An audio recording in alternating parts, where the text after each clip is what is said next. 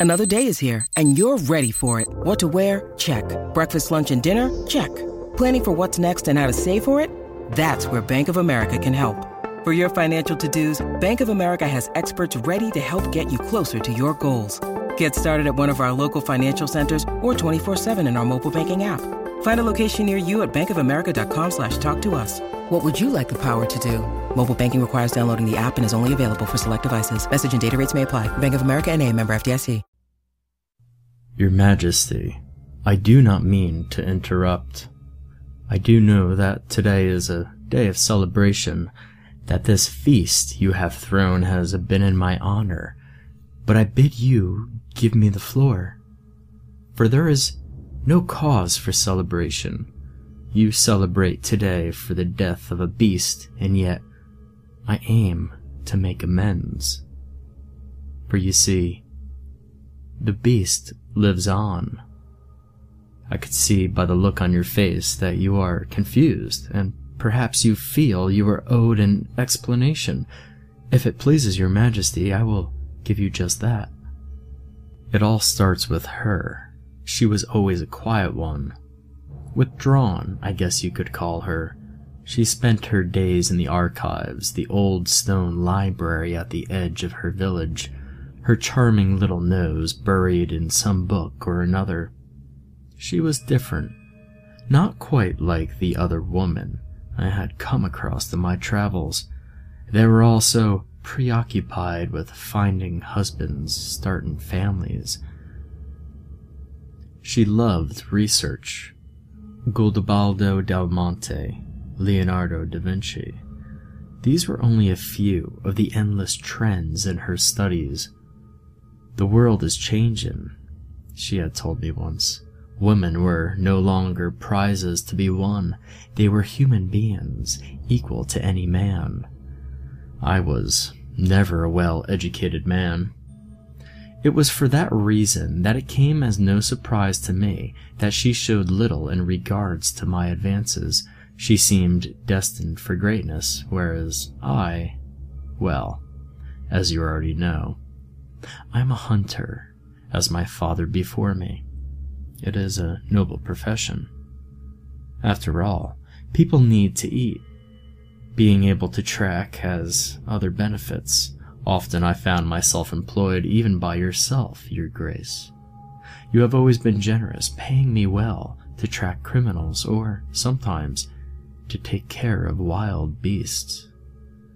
And so, when there came tales of that foul creature stalking and killing villagers, livestock, and traveling merchants in the shadow of La Crête de la Nere in the Jura Mountains, this troublesome fiend that has taken to traveling from the peak into that quaint little village. Because winter had been harsh, and the townspeople couldn't really afford to have such a meddlesome creature preying on their livelihoods, and indeed, that is what it had been doing, because they had petitioned you, pleading you to save their town, to save them. Because they sent so many of their own to kill the beast and found no success, you, once more, turned to me, as you have in the past and for four weeks I waded through the frozen streams and snow. I remember it well. L'année sans été, that the townsfolk have taken to calling it. Food prices have risen further than I have ever seen them. Tales of catastrophe spread throughout the continent. Famine, death, riots. One traveler I crossed paths with spoke of an ice dam high giving way, killing hundreds. 'Twas a grim time, indeed, but I digress. Even though this terrible winter without end, I tracked that creature down, encountering it first near on the road to Theory. Near an overturned carriage. The sky was alive that night, lit up by the light of the moon, so bright that I didn't need my lantern to see the overturned coach and horse that lay slain, to see the creature muzzle deep in that poor soul's stomach. I approached the brute from downwind.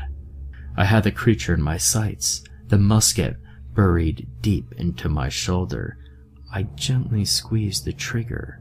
The crackle of my musket should have been the last sound that beast ever heard. Its head should decorate the mantel above my fireplace. But I missed, or so I convinced myself. I have to add, the creature didn't waver. It didn't fall. Instead, it looked up at me, eyes burning like yellow embers in the night. It let out a fierce, guttural sound. Shifting its head skywards, it howled. Slowly, it leveled its eyes across the snowy plain, and it locked them on me. It let out a bone chilling roar, and for a moment, I felt the cold chill of death creep down my spine, twisting my innards into knots. Even in the chill of the night air, I broke a sweat. In that moment, I knew that the bell tolled for me, and yet, your grace, it did not charge. Electing instead to turn toward the mountain peak, it dashed. In massive strides, it covered the distance of the frozen field, a solid forty meters in mere seconds. Never looking back, it disappeared into the underbrush.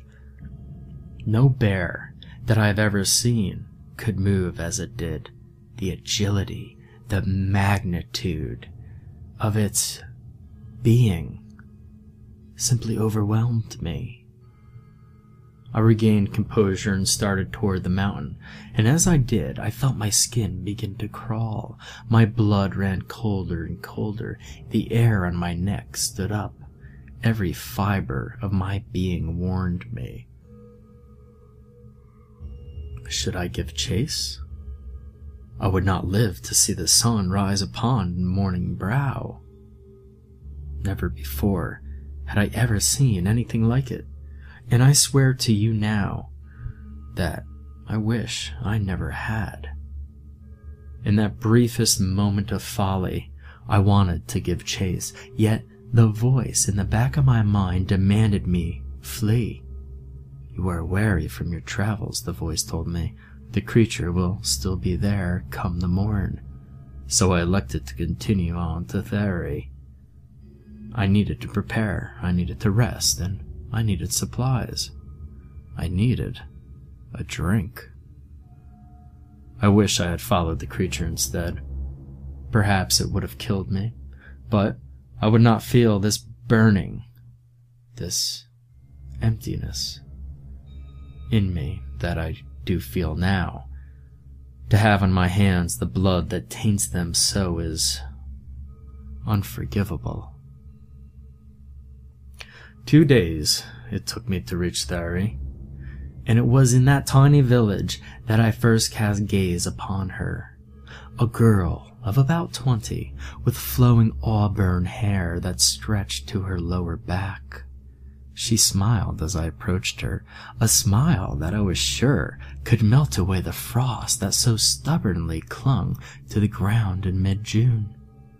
Her eyes were the softest I had ever seen, the warmest, a brilliant shade of amber. She wore an elegant blue gown with a dark cloak she kept the cloak high over her head, although it could not shield the radiance of her being. There was scarcely a cloud in the sky, and despite the cold, the sun shone brightly. Yet, even still, it was the second brightest thing to decorate the world that afternoon. She smiled, and oh, oh, that smile. She smiled, Your Grace, but not at me. In her hands, she held a book, leather bound with a red ribbon neatly tucked away in its pages. She read from that book, swaying through the stone streets of the village, scarcely looking up from its pages, and, even when she did, It was only long enough to evaluate her route. She danced around passerby, dodging carriage, man, and animal alike. I found myself mesmerized by her sway, and I fell in line behind her as she ambled about. I followed her until she reached a dilapidated old house. She stopped briefly to knock on the door, then, without waiting for a reply, she let herself in. I waited for a moment or so before approaching the door. Without hesitation, I forced myself to knock. She did not answer, to my chagrin, or, perhaps, to my relief. She did not answer, but another did.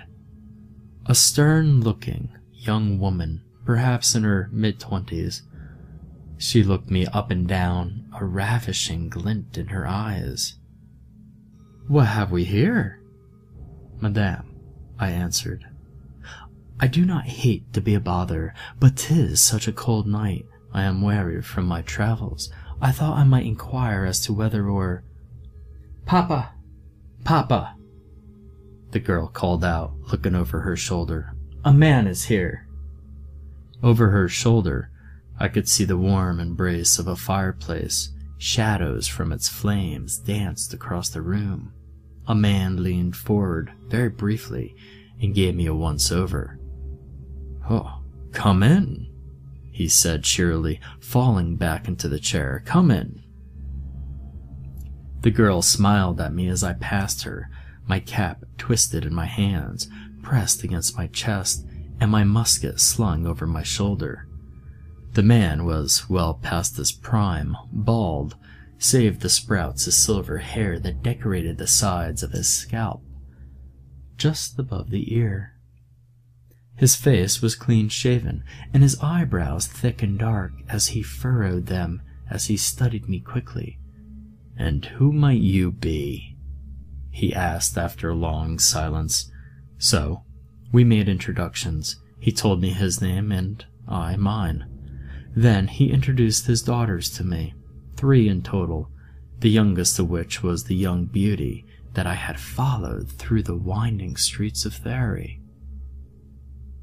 She paid me a little mind then, stretched out on the floor before the fireplace reading from that book. The man was eager to take in my history and travels, for he had once been a wealthy merchant who had sailed the Baltic so long ago. He had lost his riches to the sea many years prior to my visit. His two eldest daughters, who had become accustomed to the lavish treatment that wealth funded, proved to be most bitter about such misfortune, but his youngest, he said, never seemed to mind even during his recount. She scarcely looked up from the pages of her book until her father asked me what brought me to Therry. I'm a hunter. King Louis XVIII himself has appointed me to track, hunt, and kill a rogue brown bear that hunts these woods. The old man seemed discontent, but feigned approval nodding accordingly. Oh, of, of course, of course. I encountered the creature en route to town, I told him. There was something off about it. He clammed up a moment, his eyes scurrying from my being and towards the dancing shadows that the fire cast. With a puzzled look, I raised my brow.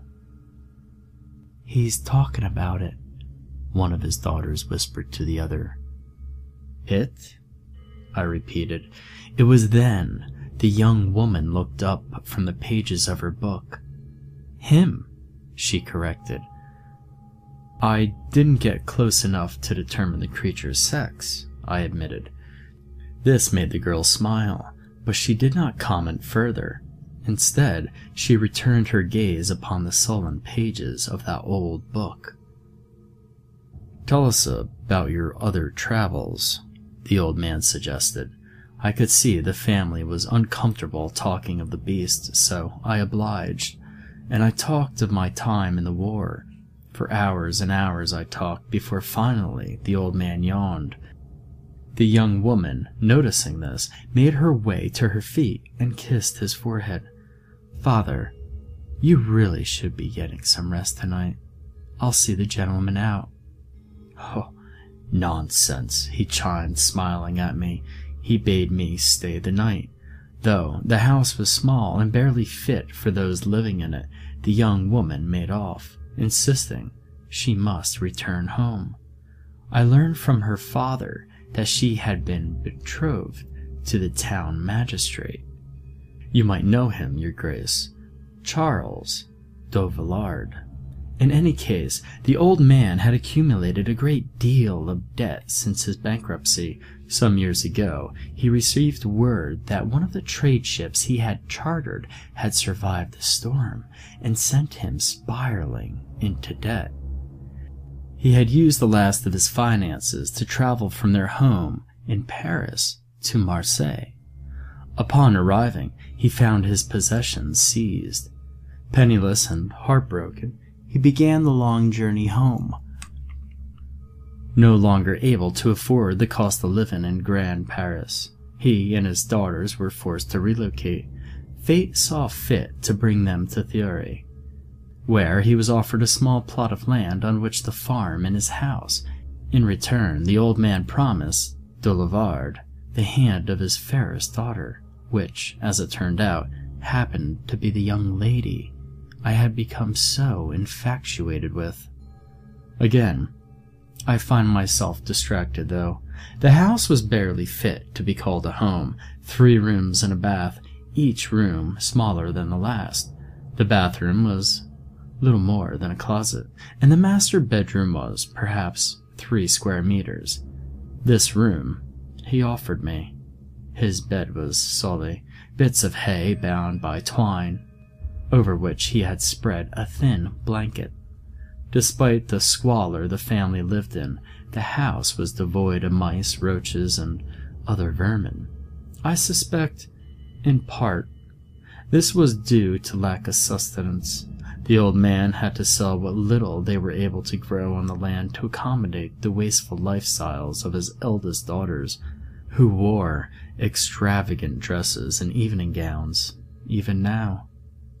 Not like his youngest, who dressed rather ordinary. The old man told me that upon his journey she asked for but a rose, picked by his hand. It was not without difficulty that I found sleep that night. The next morning I set out once more to track the beast. Its trail had long since been covered by falling snow. For seven days I searched with no fortune and so I returned to Thierry.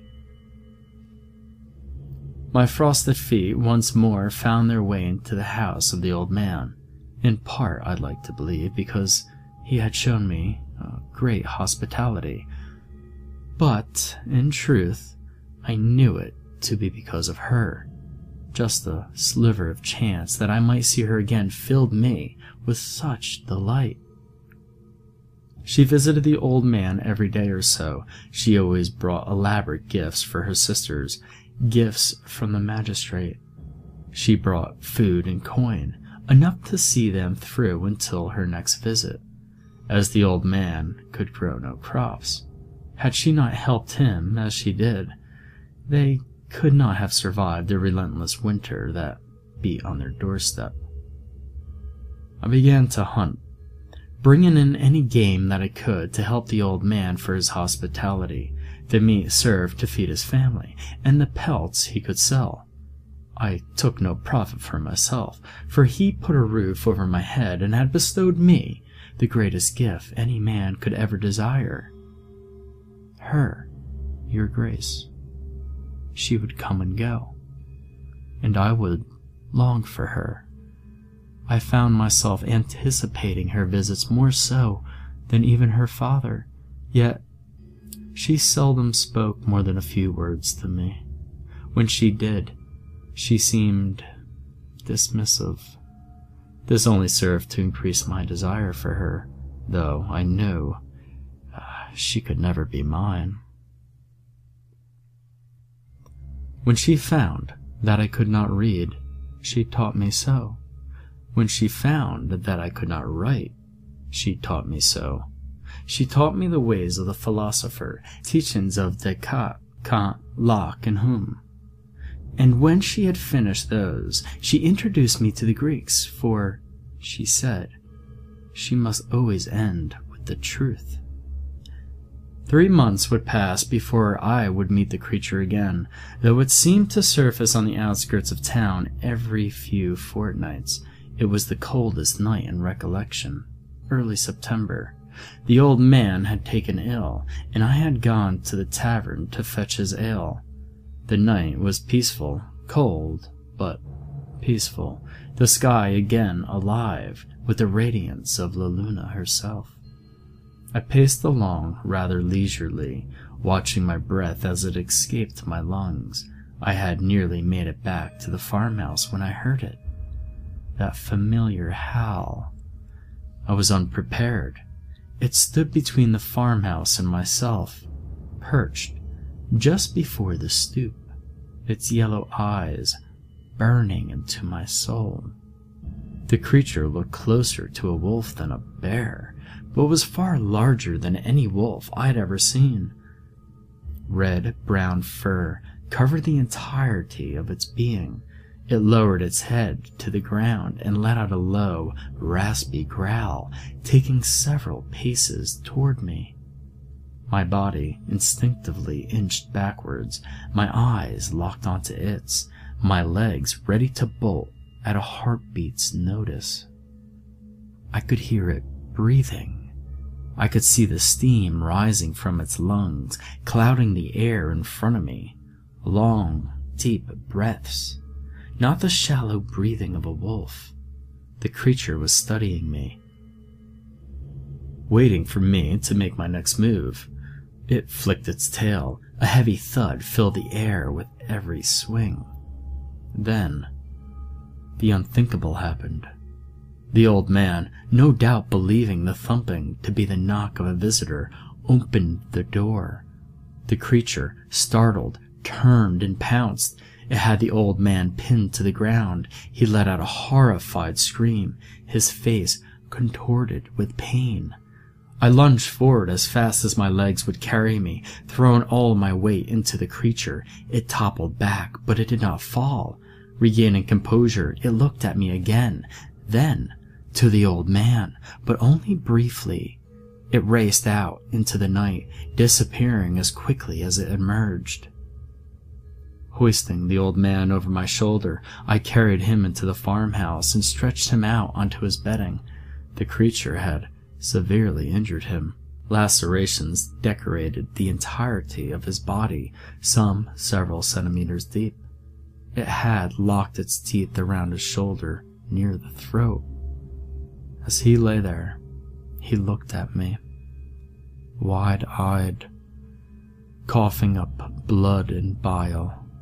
His daughters had long entered the room, their terrified cries filling my ears he reached out, grasping my hand. I will slay this beast, I swore to him.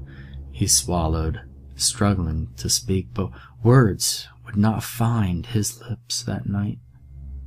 His daughters retreated into the streets, seeking the town physician. By the time he had arrived, the old man had lapsed into a coma. His younger daughter came to visit him the next day, distraught as any daughter should be. What happened? What have you done? She screamed, her tiny fists swatting my cuirass. I did not answer her. I could not answer her, for I knew that it was my fault. The beast had never ventured so far into town, and it could be no coincidence that it found its way to the old man's farmhouse after my arrival. It had tracked down the man who had emptied his musket into it on the road those many months ago. The man who had been combing the mountains for its lair since. Your fault, she screamed over and over again. She screamed and she swiped until she could do no more. Then she collapsed into my arms, her amber eyes finding their way into my own. How could this have happened? She asked me. My heart sunk for her. My heart wept for her. He breathed still. I tucked my hand beneath her chin. He is a stubborn old man, and he has so much to live for. The beast did this?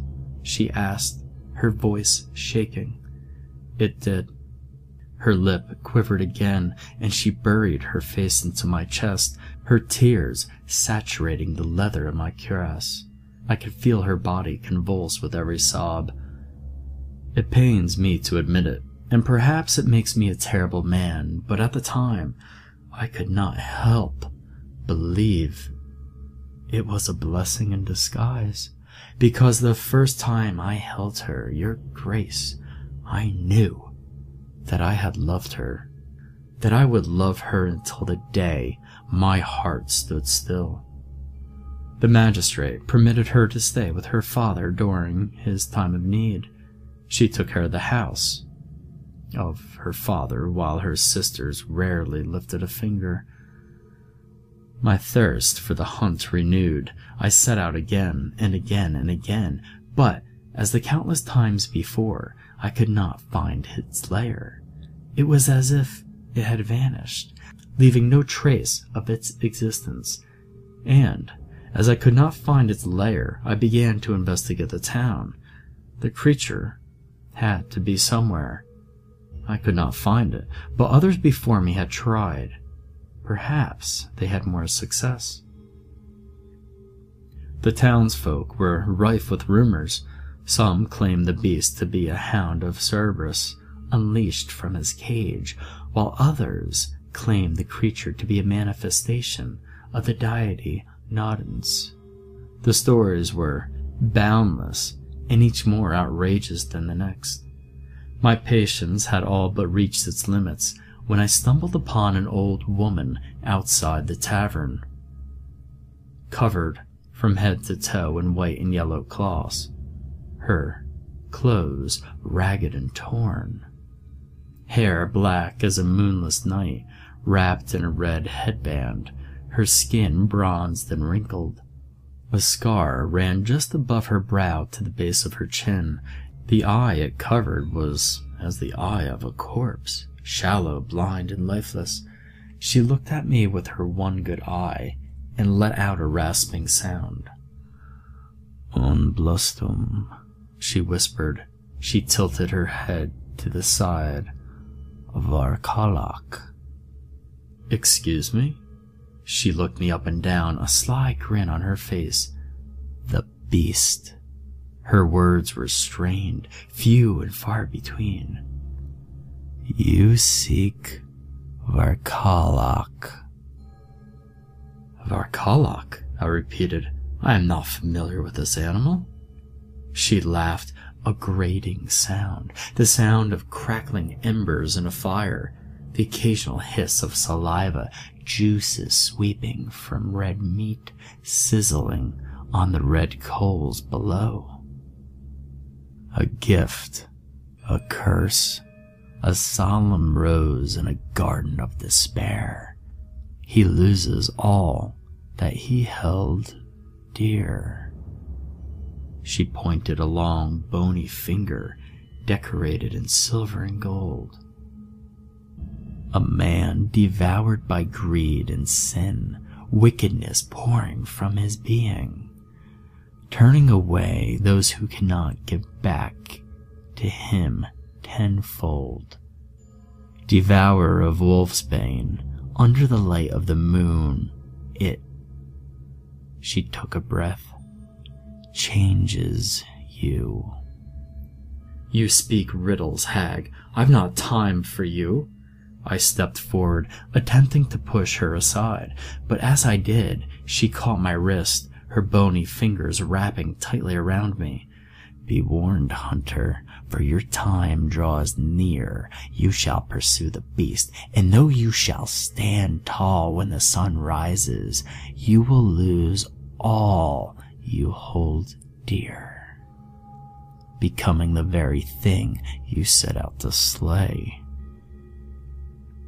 I found myself lost in her gaze, unable to speak and unable to move. I next came to the young woman shaking my shoulder, calling my name. Are you all right? she asked. Come, we must get you inside. She undraped her cloak and wrapped it around me, escorting me to her father's abode.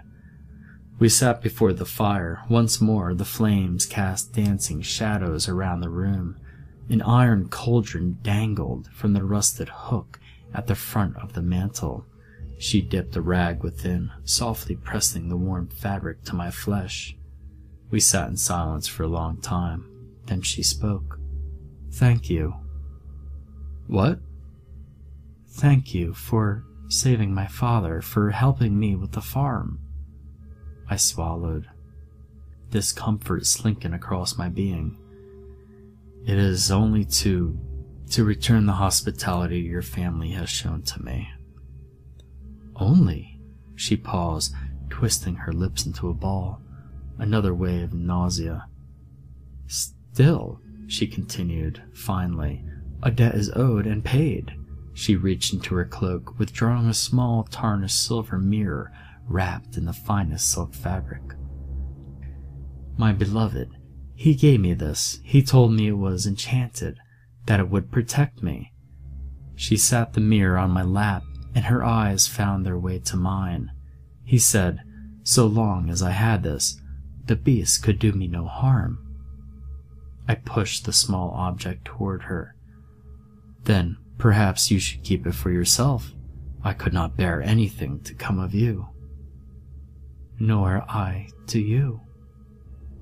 She was on her knees, her soft hands grasping either side of my face. And yet, this cannot be. You must promise me. Do not leave the house on the morrow. You must not stray from town. Why? She let her gaze fall groundward through the soft light of the fire I could see the tears treading down her cheek.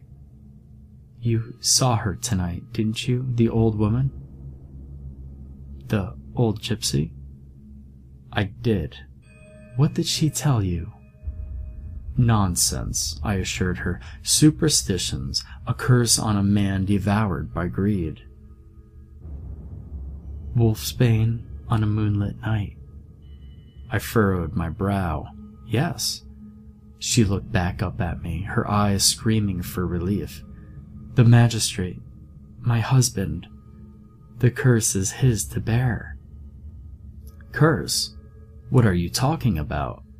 She leaned in close, devouring my lips with her own. When she drew back, her eyes again pleaded with me. You must promise me. So I did. We made love that night, and when I woke the next morning, she was gone. My mind raced and my head pounded. Each moment offered a dull thud. Breath struggled to escape my lungs. My vision blurred, and the room spun. What did it mean? I asked myself time and time again. What did it mean? I retracted my quest thus far, encountering the beast on the road and again on the night it struck her father. Why was the beast there? For me? But why? And like clockwork, it would surface by the light of the moon. The full moon. This was no ordinary creature, born of a curse, his curse, the magistrate. Again, my mind raced, my vision spun. The creature hadn't come for the old man. It hadn't even come for the man who hunted it. It came for the man who longed for its beloved. I was the reason the old man lay dying in bed. I was the reason my love felt such despair. All of this was because of me. But I would atone for my sins. I gathered my supplies. Shortly before dusk, my love came by, very briefly. Once more seeking assurance that I would not venture out that night, I swore to her I would not. a lie. A necessary evil, for it was the night of the full moon, and I knew the beast would be on the prowl. With my supplies, my musket, and, for luck, the mirror she had bestowed upon me, I set out. I made haste, heading toward the magistrate's estate, and there I found the beast, prowling the courtyard just south of his mansion. Again, it locked eyes on me, and I returned its gaze, but this time I was prepared. I raised my musket and fired. A fierce sound of thunder echoed throughout the valley. It turned to flee, but I would not let it escape me again. Without hesitation, I gave chase. Deep into the woods it ran, with myself on its heels, loading the musket. We climbed and climbed all the way to the peak of the mountain. It had nowhere else to run, and so it turned, letting out a guttural growl. I could not miss from here, so I aimed, and I fired. The beast stumbled back and roared again, but it did not fall. A truly cursed creature indeed. I dropped to one knee, desperate to reload my musket. That's when it pounced, knocking me backward into the ground. My hand gripped tight around its neck as it snapped its massive jaws, closing inches from my face, drool spilling from its mouth into my own. I used my free hand to struggle with my hunting knife, and I pierced the creature in the abdomen with the full length of the blade. It did not bleed and in that moment I knew that I would not survive, but nor would I fail. So, with all my might, I heaved to one side and we began to roll down the mountain, crashing into brush and stone alike. The creature let out a fierce yelp, and I felt its body relax. When we stopped rolling, I struggled to my feet. I was triumphant. I could see the creature laying mere meters away, the hilt of my love's mirror, piercing its flesh. Tarnished silver and glistening blood in the moonlight. The creature looked up to me, the burning yellow ember of its eyes dying out. I marveled. Before me, it began to change, back into the cursed man I knew it to be. No, not a man. The creature, twisted and contorted, its bones snapped and crackling, and its form changing into that of a woman, into that of my love. Dropping to my knees, I cradled her, her ember eyes looking up at me with no slight or shame. She smiled and she brought her hand to my face. Thank you, she whispered. Those were her final words. Belle, I cried, pulling her body close to mine. I held her there in the snow long into the night, well into the morning. As the sun broke night sky, I realized what it was the gypsy meant for I had murdered the one woman in this world that I had ever loved. Thrice I had encountered the beast, and thrice it had made no attempt on my life. She had pleaded with me to let it be, and I had betrayed her.